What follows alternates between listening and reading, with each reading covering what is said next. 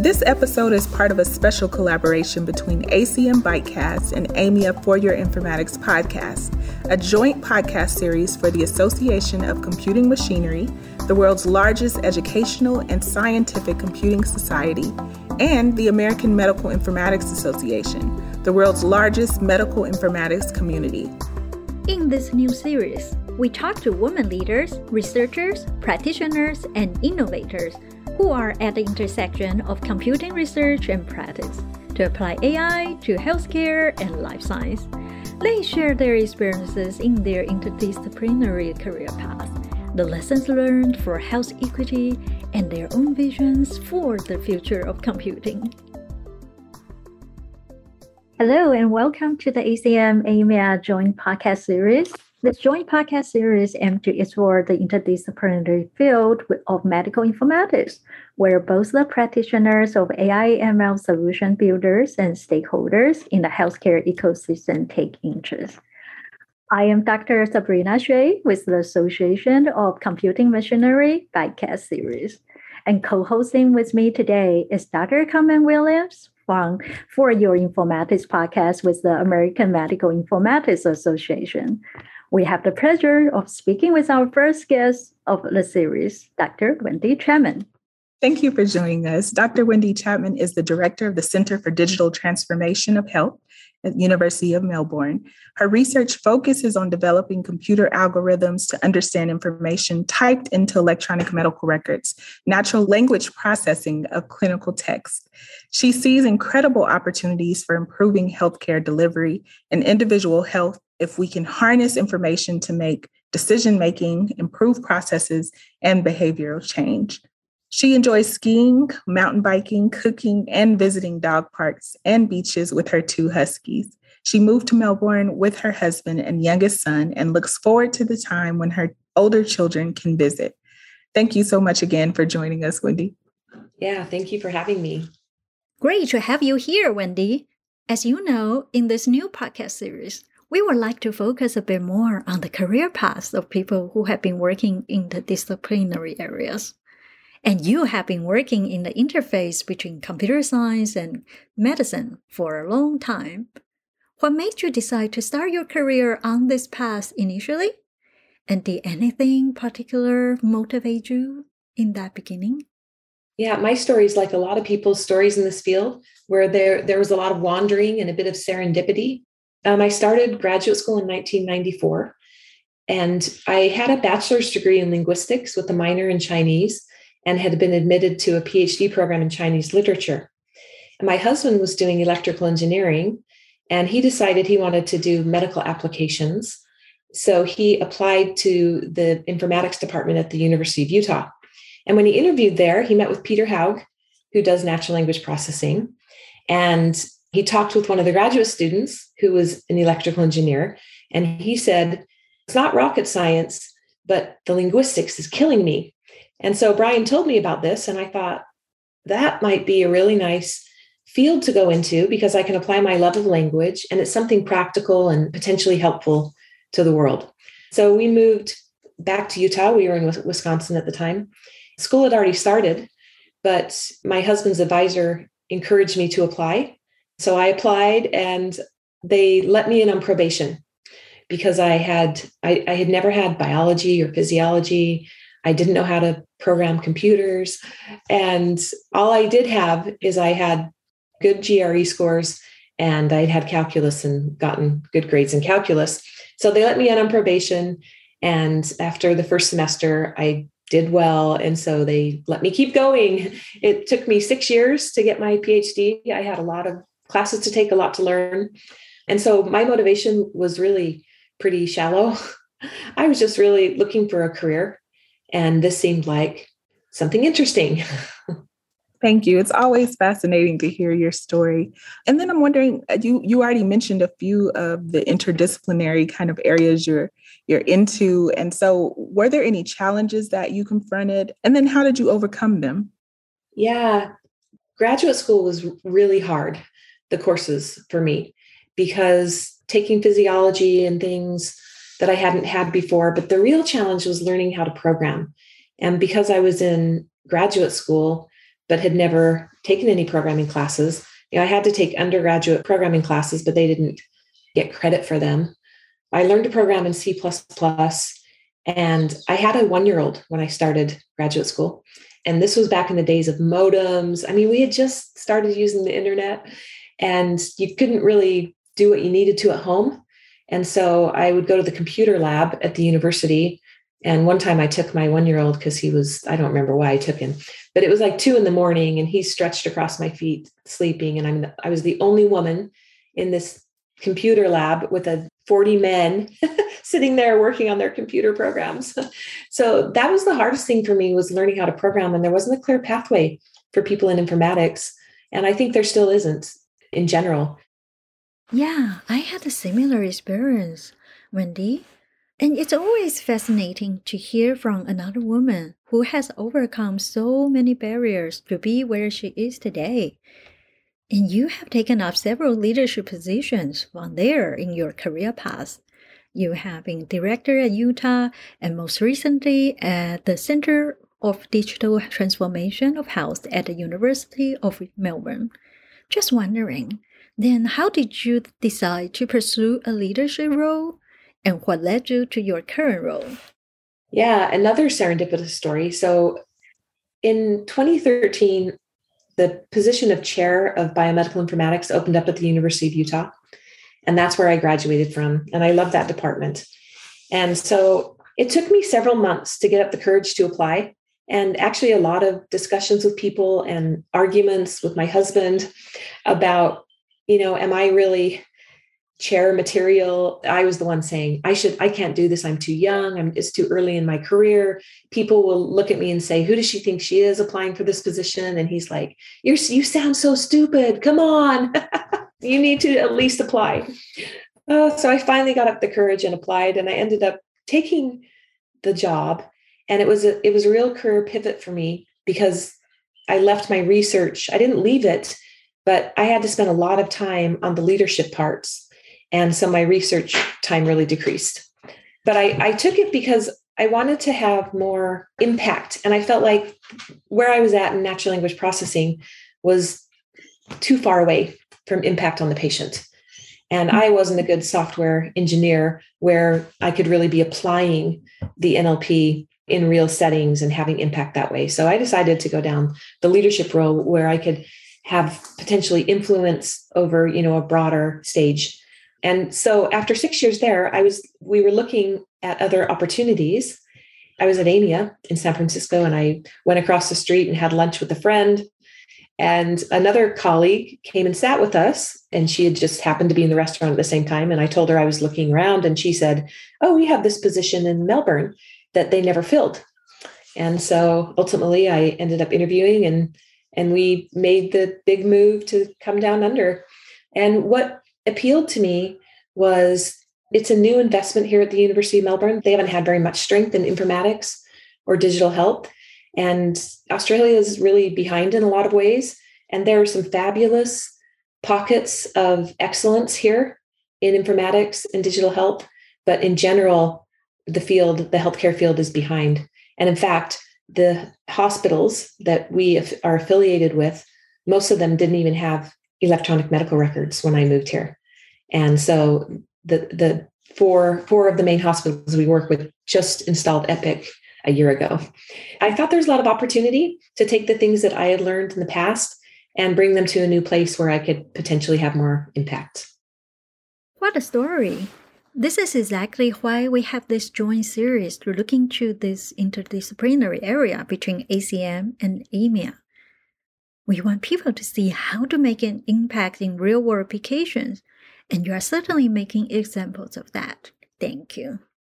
And as we also have an international audience here, wondering if there is any other opportunity you see specifically in Asia Pacific after you move there? It's a really different, at least in, in Australia, you know, has a very different funding model for healthcare. And so it's been a big learning curve to figure that out because as we all know, the funding model really drives the type of innovation that you can put into place or not. And so I, th- I, think there's a ton of opportunity for better connection. And our vision in our center is connected health. that the patient really has a more, when they interact with the healthcare system, they have a more connected journey. And there's huge opportunity to improve in that here. So that, that would be one of my main goals. Wonderful. You might have just attracted more people to follow in your footsteps. And switching gears a little bit here, I also want to talk to you more about the Women Leadership Program you have been pushing for years.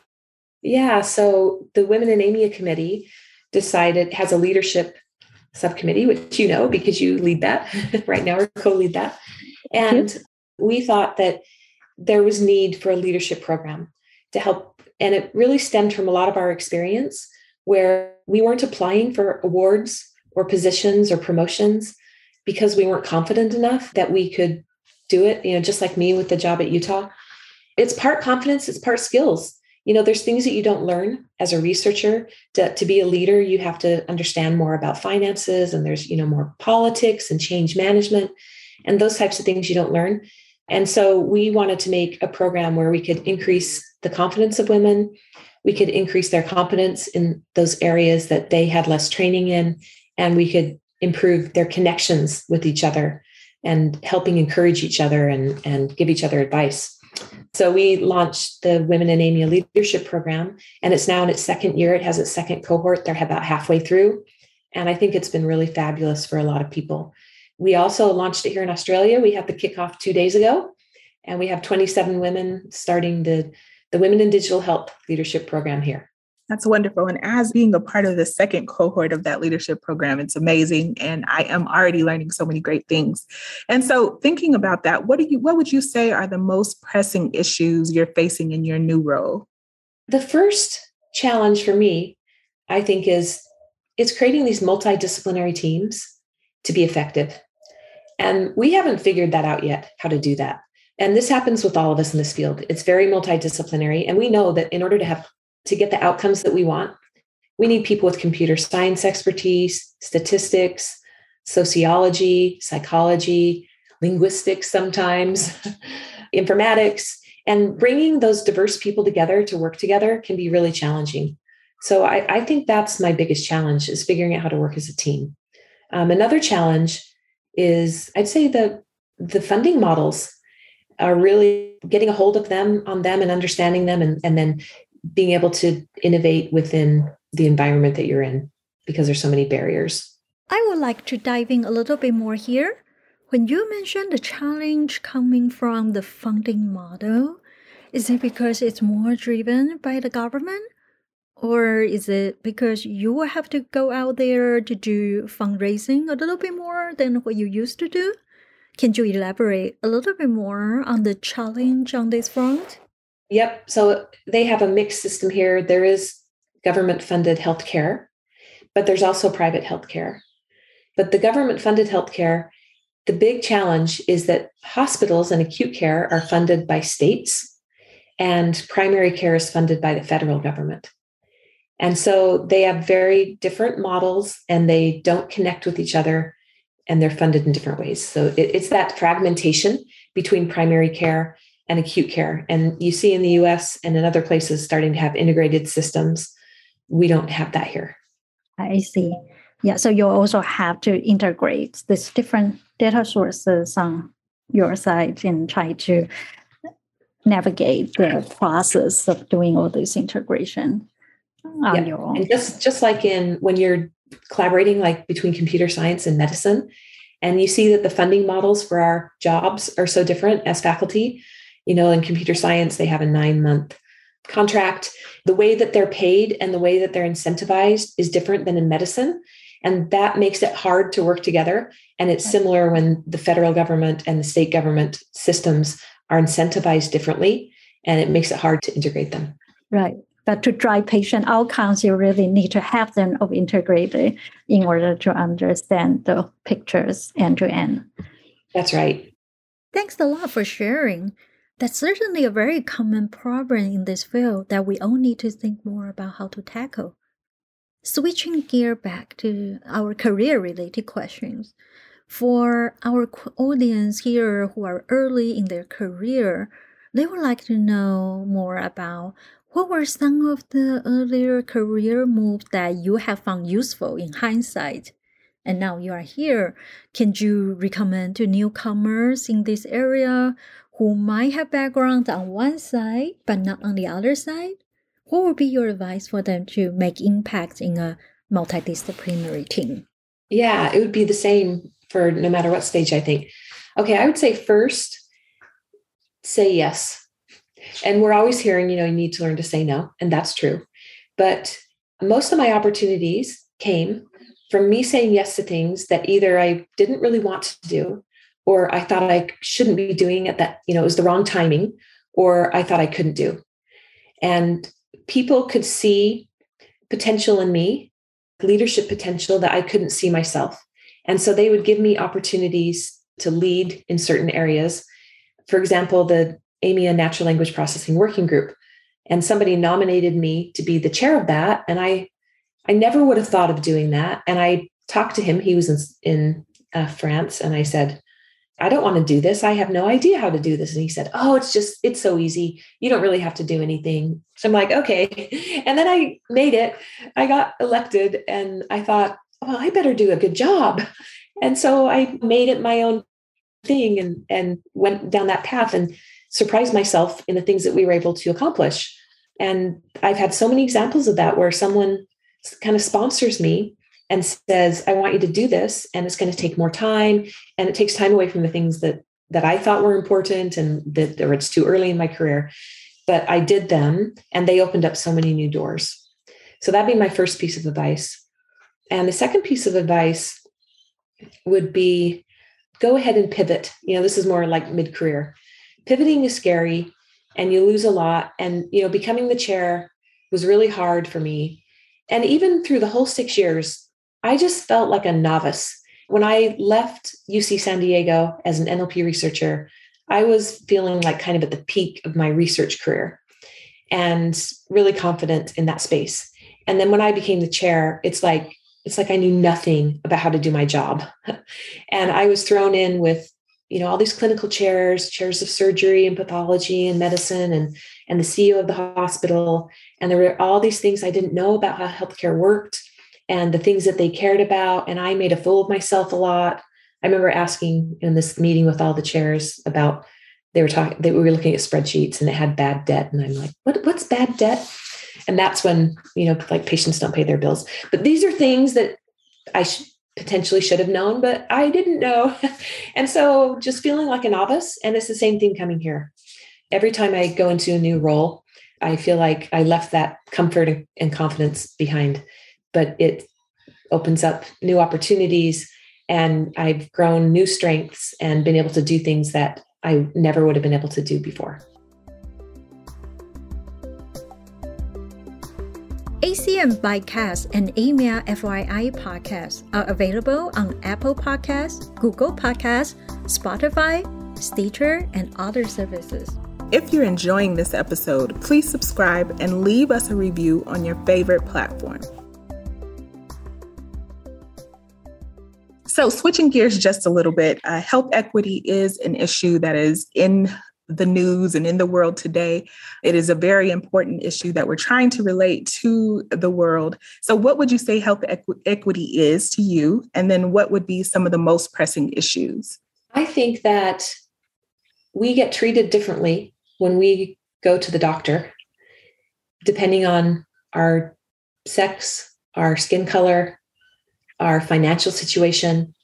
And if, if we really had health equity, that wouldn't be the case. And sometimes it's explicit, but most of the time, I think it's like this implicit bias that we have.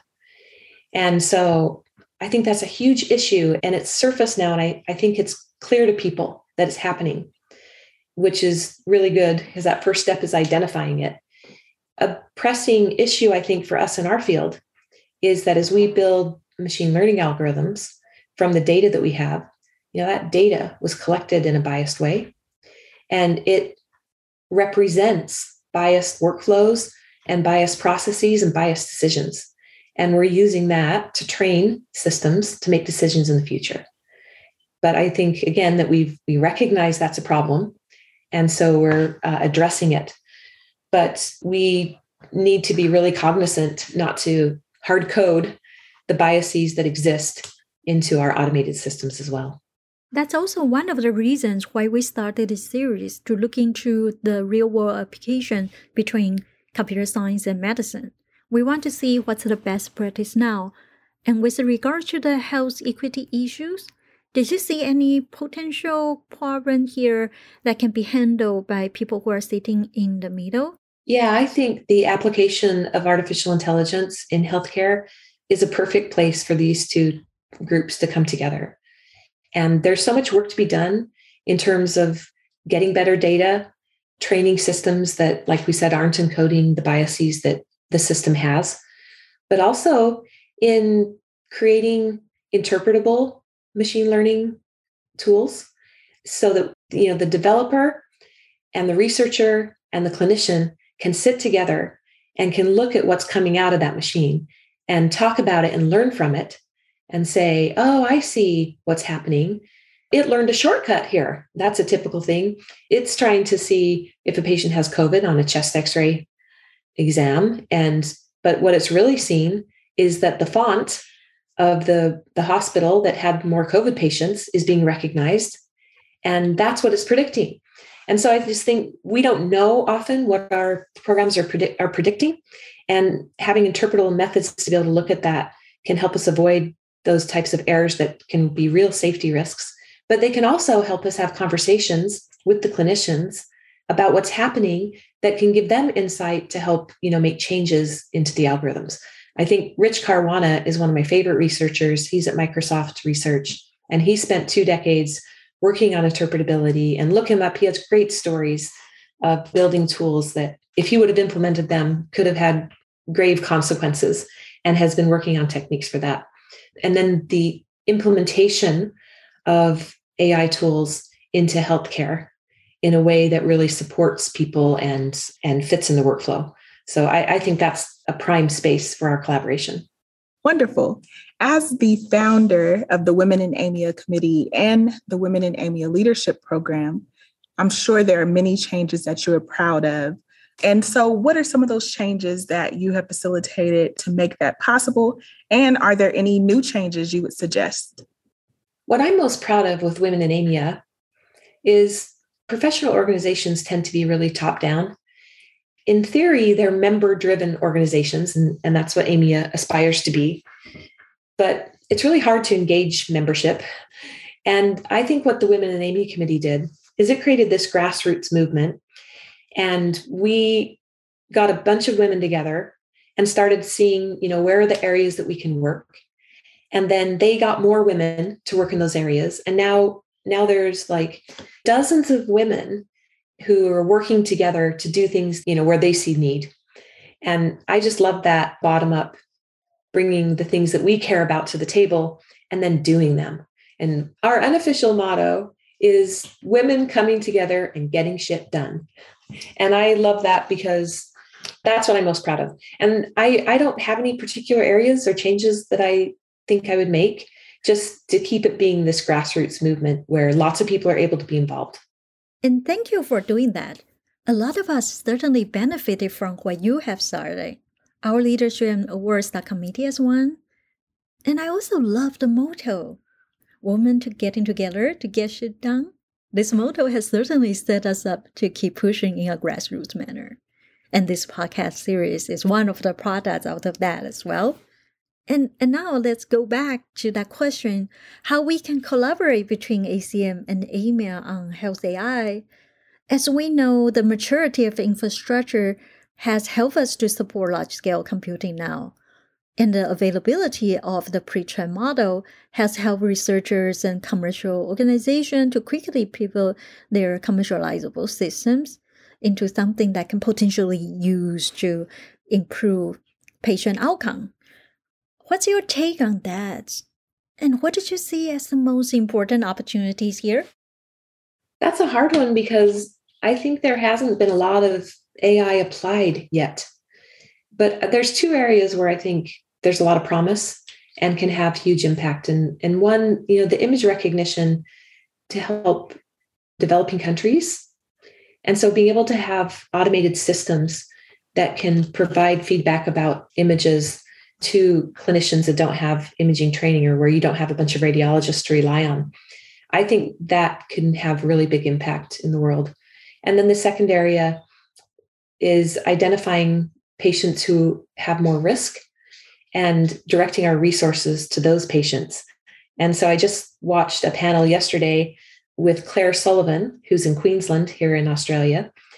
And she was talking about we still do medicine like it's the 1950s. And every person goes into the doctor regularly and sees the doctor one on one. And what we really need to be doing, we don't have enough resources to be doing that model anymore. We need to be identifying the patients who are at risk and putting more resources into them and then supporting people in their health in a less resource intensive way. So those are the areas I think where there's a lot of potential and, and there are applications that are beginning to be put in place. But I would say that a lot of us think that AI is this solution to so many problems. And I think nine out of 10 times the problem you need that you're trying to solve doesn't require AI. And we, we want to go to the fancy thing and we need to try the simple thing first. That's a very good point. And so, um, thinking about the past decade and particularly the past few years, it's been transformative for artificial intelligence or AI. And so, not so much in terms of what we can do with the technology as far as what we're doing with it. So, do you agree with the statement? If so, why do you think the view of society has changed that made AI possible in health enterprise strategy, but not just being seen as IT projects? It seems like in our lives, as we see different technologies in our life outside of healthcare, you know, on our phones and and all around us, we see the power of it, and then we think, oh, we should be doing that. You know, why am I not getting that in my healthcare as well?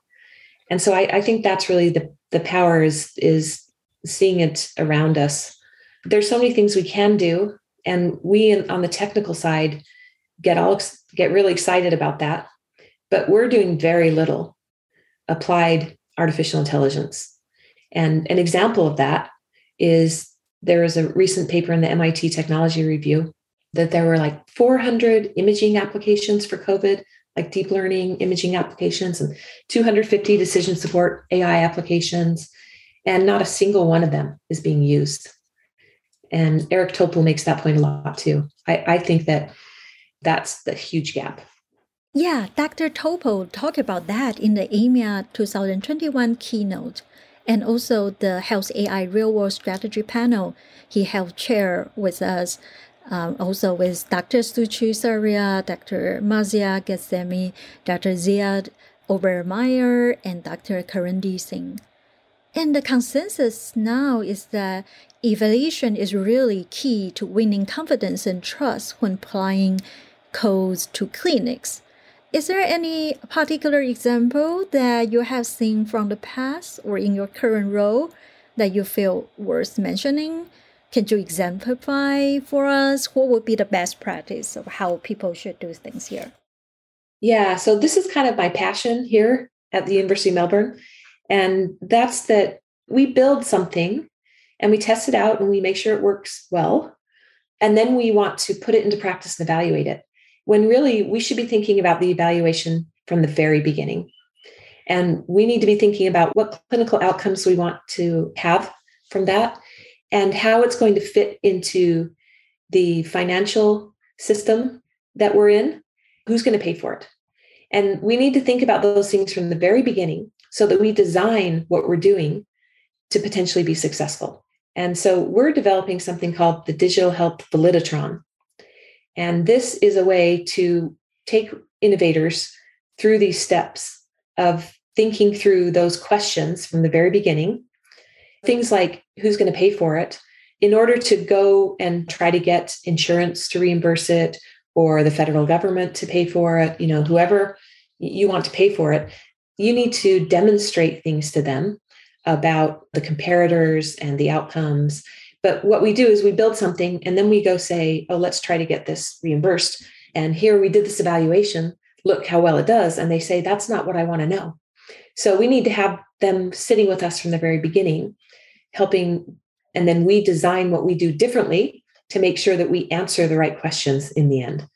And so in the Validitron, we have a, a simulated digital ecosystem where you can we have like a simulated version of Epic, a simulated telehealth client, all the tools that you need to accomplish what you're trying to do with this new intervention in a simulated place so that you can start to build the connections for the data flow, the FHIR connections, the interoperability, work on the user interfaces, bring users to the table to test out all the, the small components and validate them as you go along. And then we have a physical space that's being built that will have a GP office, a hospital room, and a patient living room, and the one way mirrors so that you can look in and do experiments with real people to make sure it fits into the workflow.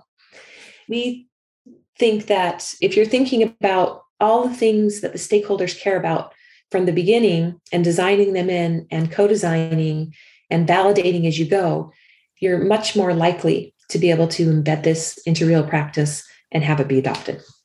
This is a wonderful and very comprehensive framework. Now, let's take a moment to think about scalability. Say that we establish the right workflow for one system. How do we then go beyond from one system to multiple systems and eventually across the nation? How do we reinforce the same set of standards for health AI applications and evaluation? It will be more like a nutrition fact labels for the foods, perhaps? Um, can you share some insights with us on what you think as a reasonable next step here? Yeah, I think that's always going to be a hard problem no matter what we do. Because when you are trying to scale something or bring it to a new place, it has all kinds of new workflows, new cultural issues, new data and technology systems. So there's always going to need to be customization. But if we are building on standards, then you have a foundation to be able to just now customize rather than having to start from scratch and do all, all the work over again. Did you see this more as a government's role to make regulations? Or is it something that might come more like a bottom up approach that people start choosing their preferred standards and merge at some point? Uh, that, I think that's a really hard question, but I want to I want to quote Chuck Friedman. So he was at the Office of the National Coordinator and we had him come give a talk at Utah on learning health systems, of course, and had dinner with him. And he said what his biggest lesson in government is that you can't do things top down, it doesn't work. And I think the same lesson with our Women in AMIA committee. You can't just force people or say, here's what you're going to use. But at the same time, you need to support the grassroots movements to be able to be scalable. And I think that there's a place for legislation. So the 21st Century Cures Act, is that what it's called? And how you, you can't do information blocking now. That legislation is going to have huge power to increase the use of standards and then create that connected journey for patients. And so legislation like that, not you have to use X and Y and Z, and here's what X and Y and Z need to look like, and you have to use what we built, and only we can build it. Not that, but just saying you can't be blocking information and maybe a few other details and then supporting having government funding to support the bottom up groups to develop out the standards that get you know let the market forces choose which ones are working and so you know SMART on FHIR is becoming a really powerful standard and it's got this kind of bottom up and top down working together Thank you so much, Wendy. And coming to kind of the end of this particular episode, is there anything that the two strongest professional societies, AMIA and ACM, can partner up to help? Yeah. I always think that having one particular thing that you work on together is the the way to do it because there's just so many areas. But if if we were to pick something like interpretability of AI or usability of AI systems in healthcare, you know, some area like that, and say, let's have this as a theme for the next five years. And having that focus can open up a lot of opportunities to make progress together that you wouldn't have if you didn't create that focus. So that would be my suggestion. Yeah, thank you so much, Wendy. Did you have any parting words for our audience here? I would say that I'm very sensitive when we're admitting students into programs about their their backgrounds and we can be really quick to judge oh they don't have a background in medicine or they don't have the computer science background and they don't know exactly what they want out of their career. And there are people like me who had no idea what I wanted out of my career, had this very different background and are able to come and make a contribution. And so when I see people with passion that come from other fields like music or philosophy, and if, if they're smart and they're interesting and they're interested, that we should give them a chance. And then on the other side of that, that all of us, when we come to these multidisciplinary collaborations, we're going to feel inadequate because we don't know all of the parts that are needed to know to complete the project.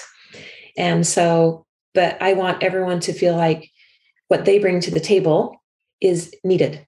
All different types of expertise are needed and to feel confident in being part of a multidisciplinary field. Thank you for listening to today's episode. ACM Bytecast is a production of the Association for Computing Machineries Practitioners Board, and AMIA's For Your Informatics is a production of Women in AMIA. To learn more about ACM, visit acm.org. And to learn more about AMIA, visit amia.org. For more information about this and other episodes, please visit learning.acm.org slash B-Y-T-E-C-A-S-T. And for AMIA's For Your Informatics podcast, visit the news tab on amia.org.